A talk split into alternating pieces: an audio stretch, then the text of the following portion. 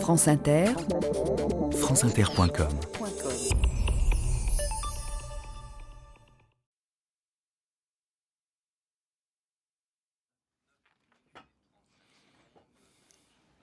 Bonjour Fabrice Drouel. Exactement. Bon, je vous le rembourserai un jour. Aujourd'hui, un sujet tabou, l'islam et l'esclavage.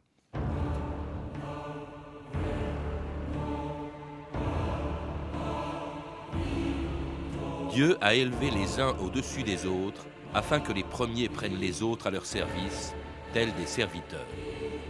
Le Coran.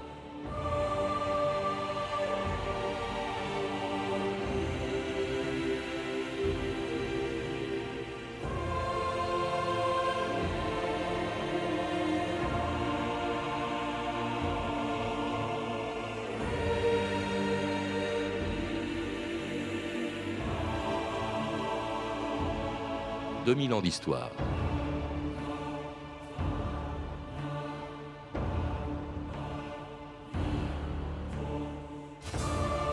En 622, l'an 1 de l'Égir, Mahomet fit construire à Médine la première mosquée de l'islam pour y rassembler ses fidèles. Ayant remarqué que la voix de l'un d'entre eux était plus belle que les autres, il lui demanda de monter sur le minaret pour lancer l'appel à la prière que l'on peut entendre aujourd'hui au-dessus de toutes les mosquées du monde. Ce premier muezzin de l'histoire s'appelait Bilal. C'était un esclave noir dont la famille venue d'Abyssinie avait appartenu au chef d'une grande tribu de la Mecque, là où est née une religion qui, malgré le Coran, n'a jamais pu faire disparaître la forme la plus monstrueuse de l'exploitation des hommes. Mohamed a enseigné que l'esclave était l'égal de son maître.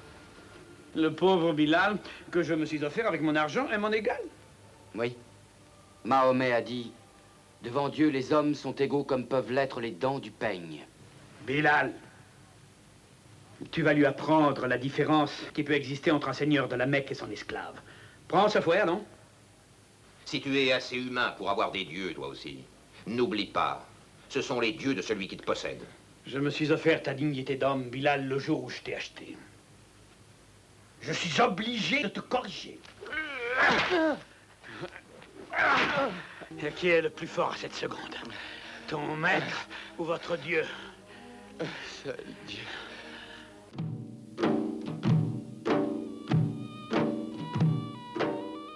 Malek Chebel, bonjour. Bonjour. Vous venez de publier chez Fayard un livre, L'esclavage en terre d'islam, dont on va sûrement beaucoup parler, dont on parle déjà beaucoup, car si on a écrit beaucoup de choses sur la traite occidentale des Noirs, leur exploitation dans les colonies européennes d'Amérique, on parle beaucoup moins d'un autre esclavage, celui qui pendant 14 siècles, vous le rappelez, a été pratiqué en terre d'islam. Est-ce que c'est un tabou et si oui, pourquoi? Alors, c'est un tabou parce que nous touchons là, euh, en fait, les, les, ressorts de la servitude au point de vue humain, si je puis dire. C'est un tabou non pas vis-à-vis de Dieu ou vis-à-vis du Coran, qui milite franchement pour, la, pour l'affranchissement des esclaves, mais c'est un tabou parce que ça touche une coterie de personnes, euh, des élites, des élites musulmanes, qui n'aiment pas, évidemment, euh, se voir ramener sur le droit chemin de l'islam. Mmh. Et donc, de ce fait, je touche en fait euh, à la puissance d'un certain nombre de, de lobbies et de groupes puissants. Alors l'islam, il faut le rappeler, n'est pas à l'origine de cet esclavage dont nous allons parler, de cet esclavage en terre d'islam, de cet esclavage euh, oriental. Euh, il en a hérité en fait de l'Antiquité. Avant euh, la naissance de l'islam, l'esclavage était déjà largement pratiqué en Arabie. Tout à fait, c'était même monnaie courante. Et l'extrait que vous venez de passer de Bilal, qui est le premier muezzin de l'islam, euh, le montre. Et d'ailleurs, Bilal est devenu une figure emblématique de tous les esclaves dans le monde euh, arabo-musulman qu'ils prennent pour figure tutélaire. L'esclavage existait en Arabie, existait de manière euh, universelle et, ordinaire. L'islam a voulu limiter cet esclavage, cette, cette servitude-là, en posant des jalons si je puis dire, en, en cantonnant l'esclavage à au minimum. Parce que vous le rappelez, Malek Chebel, je crois que le Coran euh, consacre 25 versets à l'esclavage, en tout cas il en est question dans 25 versets, dont je tire cet extrait, Délivrez vos frères des chaînes de l'esclavage. Est-ce que ça veut dire que le Coran interdit l'esclavage? Alors, le Coran n'interdit pas l'esclavage, malheureusement, et pas en tout cas d'une manière radicale, au point que ça devienne un crime de lèse-majesté, on va dire, de lèse-majesté, sa majesté Dieu. mais il, il offre comme compensation vigoureuse le fait d'aller au paradis si le maître esclavagiste libère ses esclaves. Mmh. C'est sur l'incitation, c'est encourager l'affranchissement qui est le maître mot du Coran. Et, c'est ça, en fait, l'ambiguïté, elle est là. Parce que le Coran n'a pas été radical. Et, en même temps, il a euh, autorisé, si je puis dire, euh, ce que euh, dans le Coran, on appelle ce que votre main droite a possédé, c'est avec tous les captifs de guerre. Et c'est toute l'ambiguïté de l'esclavage en islam, c'est qu'il y a un esclavage pur et dur qui n'est pas recommandé, qui est plutôt négatif, on va dire, présenté de manière négative, et un autre esclavage, celui des soldats, des captifs, qui est plutôt encouragé.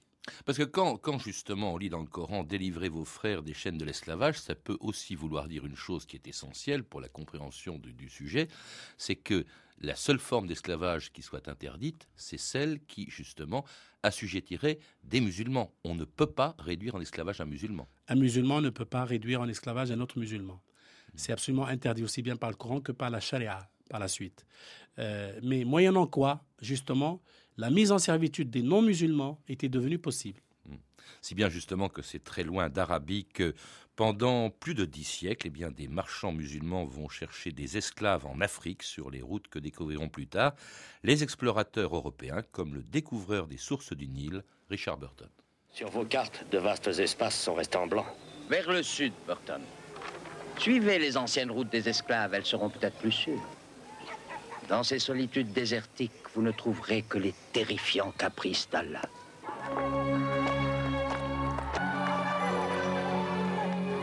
Mon père et ses caravanes traversaient ce désert. Et une fois dans ces vallées, ils prenaient des esclaves, puis ils gagnaient la côte, vendaient les captives, rentraient au pays en bateau, et de nouveau reprenaient le cycle. Chère Isabelle, ma dernière image un village d'Afrique vacant à son ordinaire, aveugle à nos épreuves. Cette ancienne culture à l'architecture élégante, au langage complexe, au rite coloré, va maintenant retourner à ses affaires et à la prise d'esclaves. Alors les routes des esclaves que découvraient les explorateurs comme Burton, mais aussi Livingstone, Stanley, ceux qui ont exploré le Sahara, eh bien, quelles étaient-elles? Vous en distinguez trois, Malek Chebel, et notamment peut-être la plus importante, celle qui longeait les côtes orientales de l'Afrique. C'est la plus importante. C'est celle qui va fournir le plus gros contingent d'esclaves vrais, si je puis dire. C'est la côte, euh, c'est l'Afrique de l'Est, c'est Zanzibar, c'est la côte kenyane, la côte tanzanienne, et oh, les esclaves remontés, les caravanes remontées euh, par la côte, ou alors ce sont les boutres euh, des euh, marchands et des marins omanais qui vont longer la côte jusqu'à jusqu'au Yémen, jusqu'à jusqu'en Éthiopie, jusqu'à Zeila, jusqu'à Djibouti, et de l'autre côté jusqu'à Socotra, une île en face du Yémen, et puis par-delà, évidemment, le détroit, contourner le détroit et aller jusqu'en Iran et jusqu'en Inde. Ça, c'est la première route la plus importante. Deux autres routes sont ce que j'appelle les routes sahariennes, l'une à l'est, l'autre à l'ouest. Celle qui va à l'est, elle rejoint donc l'Afrique centrale et elle rejoint le Caire. On rejoint le Caire en franchissant un peu un bout du Sahara. Et l'autre surtout, celle que fait, que nous ne connaissons pas jusqu'à maintenant, c'est celle qui va de Tombouctou à Marrakech. Très importante parce qu'à un moment donné, le Maroc a colonisé toute cette région-là. Et à partir de là, euh, c'est un troisième, si vous voulez, une troisième voie qui a permis à tous les marchands d'esclaves de se fournir en, en chair fraîche et ça longeait le désert et ça remontait par la Mauritanie vers le Maroc. Avec quelques grands lieux pour les sept formes d'esclavage, on parle beaucoup quand on parle de la traite transatlantique de Gorée, mais il y avait Tombouctou qui était, vous dites qu'on stockait la marchandise, qui était, il faut bien le dire, euh, affreusement les, esclaves. Zanzibar aussi, qui était un grand centre de négoce des, des esclaves. Qu'est-ce qui pratiquait ce commerce? Comment est-ce qui se passait? Alors, ce sont de grands marchands, ce sont les, ce qu'on appelle les djellabines, euh, le mot djellab euh, veut dire euh, celui qui pratique la traite négrière, mais également la traite des bestiaux. Le mot djellab est valable pour les êtres humains et pour les bestiaux. Et ce sont des grands marchands qui ont des comptoirs et qui ont pignon sur rue. C'est-à-dire que jusqu'au 19e siècle, au Caire par exemple, ils ont un syndicat. Un syndicat et ils négocient, si vous voulez, des franchises avec l'État du Khedive de l'époque pour pouvoir vendre sur des marchés publics leurs esclaves. Donc euh, l'esclavage était, euh, si je puis dire, officiel. Et à partir de là, ces grands euh, commanditaires, si vous voulez, des esclaves, redistribués sur tous les marchés du Proche-Orient de Turquie, de Libye d'ailleurs.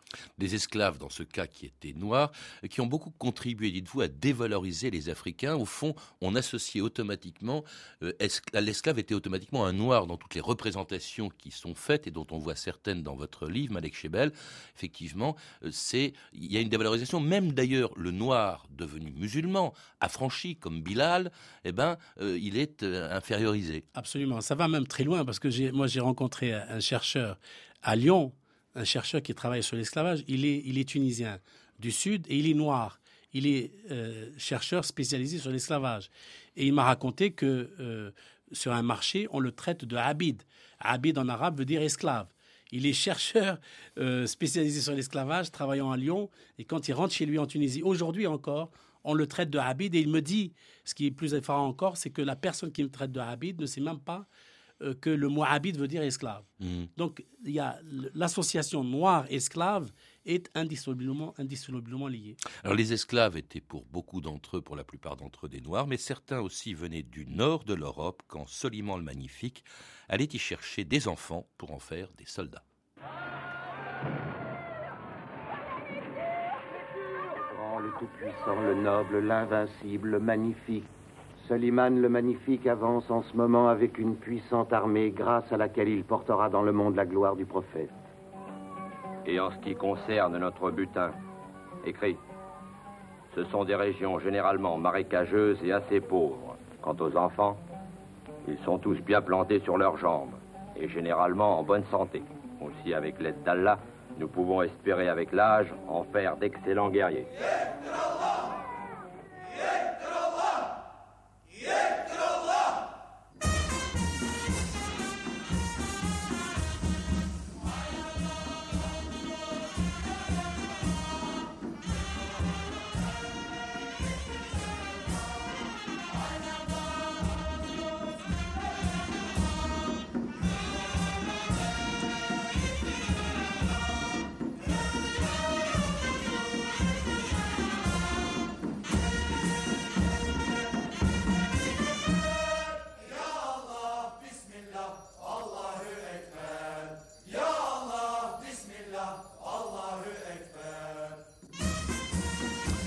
Allah Bismillah, une musique martiale de l'Empire ottoman. C'était la musique des janissaires de cette armée ottomane qui était composée de très nombreux esclaves. Vous citez par exemple les Mameluks. J'ignorais totalement, je l'ai appris en vous lisant Malek Chebel, que les Mameluks, ça veut dire les possédés. Absolument, c'était des esclaves au départ.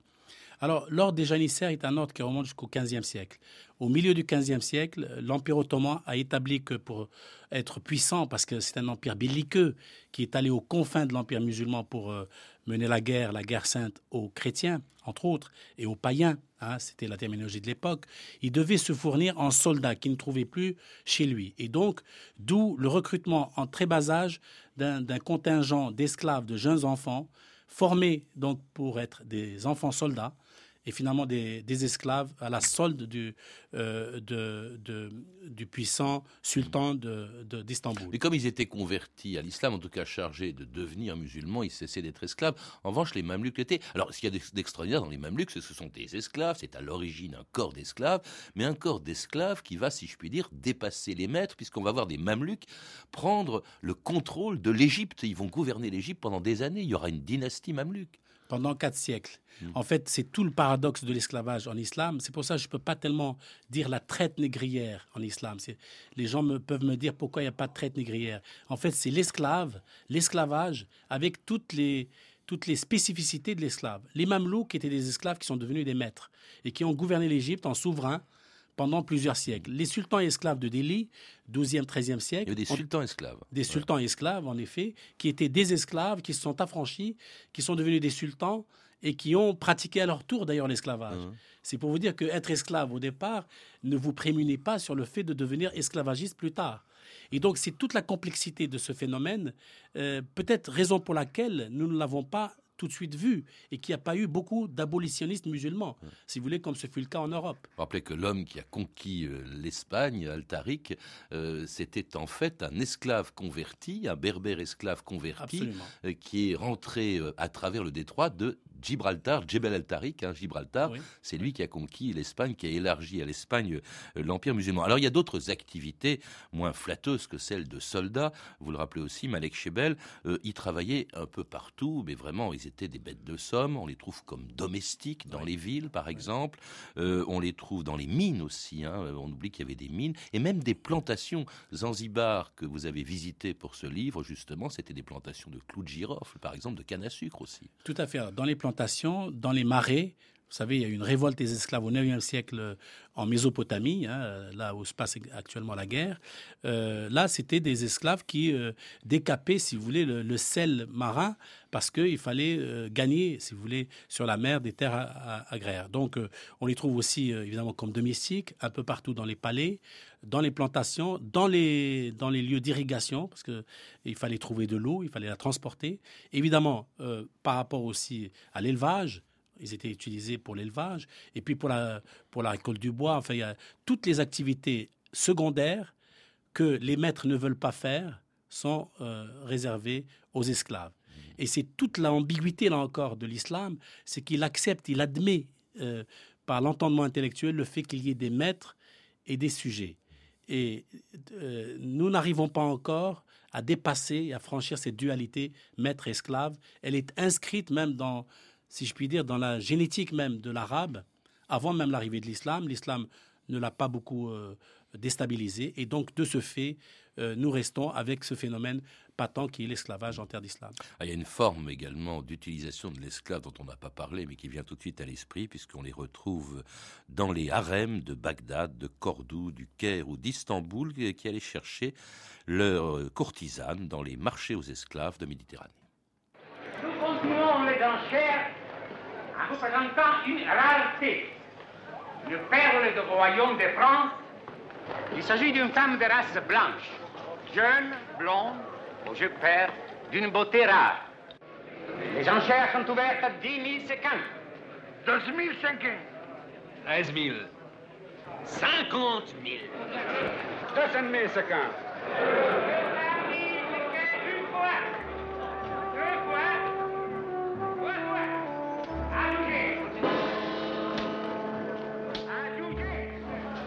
Pas que c'est vous mon nouveau maître. Je n'en ai pas les moyens. Je ne suis que commerçant. Dès demain, je vous remettrai dans les mains d'Osman Ferraji, grand maître du harem du roi de Mykonèse. Il n'a pas son pareil pour dresser les femmes. Peut-être connu, Malek Chebel, un extrait d'un film bien connu, enfin d'une série de films, Indomptable Angélique, hein, capturé justement à Alger. Il y avait comme ça de grands ports. Il faut rappeler, vous le faites aussi, l'existence de ces barbaresques qui allaient faire des razzias dans le nord de l'Europe. En effet, la course en Méditerranée et même jusqu'à la mer du Nord était pratiquée sur euh, deux siècles et elle a fait des ravages dans les rangs chrétiens, d'ailleurs à telle enseigne qu'on envoyait des, ambassades pour négocier le rachat des, captifs. Et il y avait des spécialités comme ça dans l'Église chrétienne de gens qui étaient missionnés pour aller racheter des esclaves. Hmm. Alors des esclaves, et en l'occurrence une esclave qui va euh, comme courtisane dans, un harem. Euh, alors j'étais effaré par le nombre, ça c'est aussi, c'est évidemment une forme d'esclavage qu'on ne trouvait pas dans l'esclavage occidental, mais par le nombre des courtisanes dans les harems. Vous citez même un sultan qui en avait 15 000. Ah oui, 15 000, c'est un chiffre, on va dire, moyen pour ce qui est des, des grands califes. Oui, tout à fait. Parce qu'en fait, il faut dire que euh, sur euh, plusieurs plans, par exemple en Turquie, euh, au temps où la Turquie était ottomane, il fallait que le prince futur soit d'une descendance sûre. Et donc souvent les concubines qui étaient des blanches, et là aussi c'est une autre une nouveauté de ce livre, c'est que les esclaves ne sont pas seulement noirs, et que les Arabes avaient aussi des esclaves blancs c'est-à-dire des Circassiens, des Géorgiens, des Polonais, etc., des Grecs, à la fois hommes et femmes, vous voyez. Euh, c'est pour un peu que l'auditeur change un peu mais euh, on apprend le schéma, le schéma de, euh, de, lecture. Et donc, il fallait donc s'assurer de l'hérédité absolue de l'enfant à naître. Et c'est pourquoi je, je, parle du gouvernement de l'utérus. C'est qu'il y a une gestion de l'utérus, des utérus, des femmes qui étaient fécondées, qui était rigoureuse. C'était pratiquement euh, une mathématique à part. Il y avait même des, euh, les, les, eunuques étaient là euh, pour surveiller le bon fonctionnement du harem de ce côté-là. Alors justement, vous évoquez le cas de, des eunuques, vous dites des esclaves à part, hein, ces eunuques chargés de garder, entre autres, les courtisanes, ils ne faisaient pas que cela. Pourquoi à part? Parce que l'eunuque, si je puis dire, contrairement à l'esclave ordinaire, porte sur sa chair le fait que la servitude aille au plus, loin possible jusqu'à la castration partielle ou totale de ses organes génitaux. Et donc, on a un cas de figure euh, tout à fait exceptionnel, un être bifide, un être un peu, euh, un être, un être monstrueux, qui est apparemment un homme, mais est, généralement efféminé, euh, glabre, parce que comme vous savez, quand on enlève évidemment les testicules, quand on enlève les organes génitaux, ça, ça bouscule tout le schéma euh, évidemment euh, de pilosité de, de l'eunuque. Et c'est un esclave à part parce qu'il va être à l'entrecroisement entre le harem et le sérail, entre les femmes et les hommes, entre le privé et le public. Et c'est lui la médiation. Et donc des fantasmes, autant en Occident on fantasme sur le harem, en Orient on fantasme surtout sur l'eunuque. Parce que l'eunuque a accès au harem euh, ce qui n'est pas le cas pour tous les autres hommes, et donc c'est un esclave à part en effet. Alors tout cela est très réglementé, je l'ai remarqué en vous lisant, et je lis ceci dans, dans une des annexes de votre livre. Les parties honteuses de l'esclave femelle appartiennent de droit à son maître. Il en va ainsi de son ventre, entre parenthèses ses enfants, et de son dos, c'est-à-dire sa force de travail. Alors ce texte est effarant, non pas par son contenu, mais parce qu'il vient de ce qui vous a peut-être le plus surpris dans les recherches que vous avez faites pour ce livre, Malek Chebel, c'est qu'il existait, exactement comme il y avait un code noir rédigé par Colbert, hein, euh, pour ce qui concerne les, les Noirs des Antilles, il y avait trois codes arabes concernant les esclaves. Absolument. Et c'est en fait la, plus grande surprise euh, que j'ai eue en, en, rédigeant ce livre. Parce qu'au départ, vraiment, je partais avec l'idée que j'allais décrire un phénomène scandaleux, en effet, mais qui n'était pas à ce point formalisé, pas à ce point organisé, structuré. Et vraiment, la grande surprise, c'est que je tombe sur un premier code noir arabe, un second code noir arabe et même un troisième. Sans, penser, sans compter que peut-être il y en a d'autres que j'ai pu louper. Mais en, en l'état, et je trouve que c'est absolument, euh, c'est peut-être la partie la plus scandaleuse de cette histoire, c'est qu'il y ait des gens, des théologiens, des, des, hommes de pouvoir, des marchands, de grands commanditaires, des grands commerçants, qui ont, qui ont pris le temps de codifier tout ça et euh, d'attribuer, de, de, valider euh, cette, cette, ce commerce honteux j'ai trouvé ça absolument scandaleux compte tenu de ce que dit le Coran, justement. Est-ce que cette réglementation était aussi dure, par exemple, que celle qui était euh, imposée, justement, aux esclaves des colonies européennes d'Amérique? Souvent, c'est présenté, cet esclavage euh, musulman est présenté, dans le cas, par exemple, des harems, comme quelque chose quand même de plus facile à supporter, avec peut-être aussi plus souvent des affranchissements. Oui, c'était que le, le, la difficulté à, à, comparer les deux, déjà aussi bien dans le chiffre que dans la durée. Vous savez, j'établis entre 21 et 22 millions le nombre d'esclaves qui ont été, euh, si vous voulez, euh, transportés de, de, de, chez eux jusqu'au lieu de servitude. Euh, sur Plus 14 que la traite des Noirs, il faut le rappeler. Oui. Sur 14 siècles. Les, la traite occidentale des Noirs. Sur la traite, parce que la traite, elle a duré trois siècles. Oui au plus, au plus large. Et on en parle plus. Et voilà. Donc, en fait, la difficulté, elle est là. C'est-à-dire que l'esclave, le destin de l'esclave est très divers. C'est-à-dire qu'une esclave, elle peut, par ses charmes personnels, euh, tomber dans une grande famille et épouser le maître d'une certaine manière et être affranchie par cette, par cette union. Et si d'aventure elle avait un enfant, par exemple, elle pouvait être affranchie immédiatement. L'esclave étant affranchi par son enfant, euh, quand le maître reconnaît évidemment son enfant. Donc les destins de l'esclave dans, en terre d'islam ne sont pas les mêmes que ceux de, de, la traite occidentale, avec la même dureté au niveau du voyage et la même dureté au niveau du traitement. Alors tout cela est censé avoir disparu, l'esclavage est censé avoir été officiellement aboli dans le monde entier, mais il existe encore, vous l'avez observé vous-même dans plusieurs pays où vous êtes rendu pour votre enquête, et notamment en Mauritanie, d'où vient ce reportage de l'INA d'Angélique Boin sur France Inter en Mauritanie en 1998. La question de l'esclavage ne se discute pas, parce que c'est une question légale, c'est une pratique légale qui existe. Il y a plusieurs cas qui ont été cités par le Coran, donc euh, c'est tout à fait normal. Est-ce que dans, dans, sa famille, où lui a déjà eu des esclaves?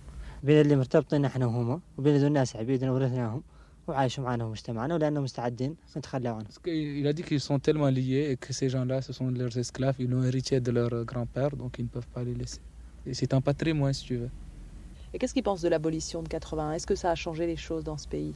Il a dit que l'abolition, c'est une décision politique. Ça ne concerne que les gens qui font la politique. Pour eux, ils ont leurs coutumes, ils sont trop attachés à leurs coutumes. C'est lui qui a des esclaves. S'ils veulent les libérer, c'est son problème. Et c'était en Mauritanie en 1998, dans un pays où l'esclavage a été officiellement aboli en 1980, on l'a entendu, mais en 98 il existait encore. Il y a eu, vous le rappelez aussi, Malek Chebel, une dernière abolition, comme s'il en fallait plusieurs, hein, parce qu'elle n'était pas respectée, la première en 2007. De quand date d'ailleurs l'abolition dans euh, les pays musulmans? Quels sont les premiers à avoir aboli l'esclavage? Vous parlez de la Tunisie. Ah oui, c'est la Tunisie qui, pour la première fois, a aboli l'esclavage.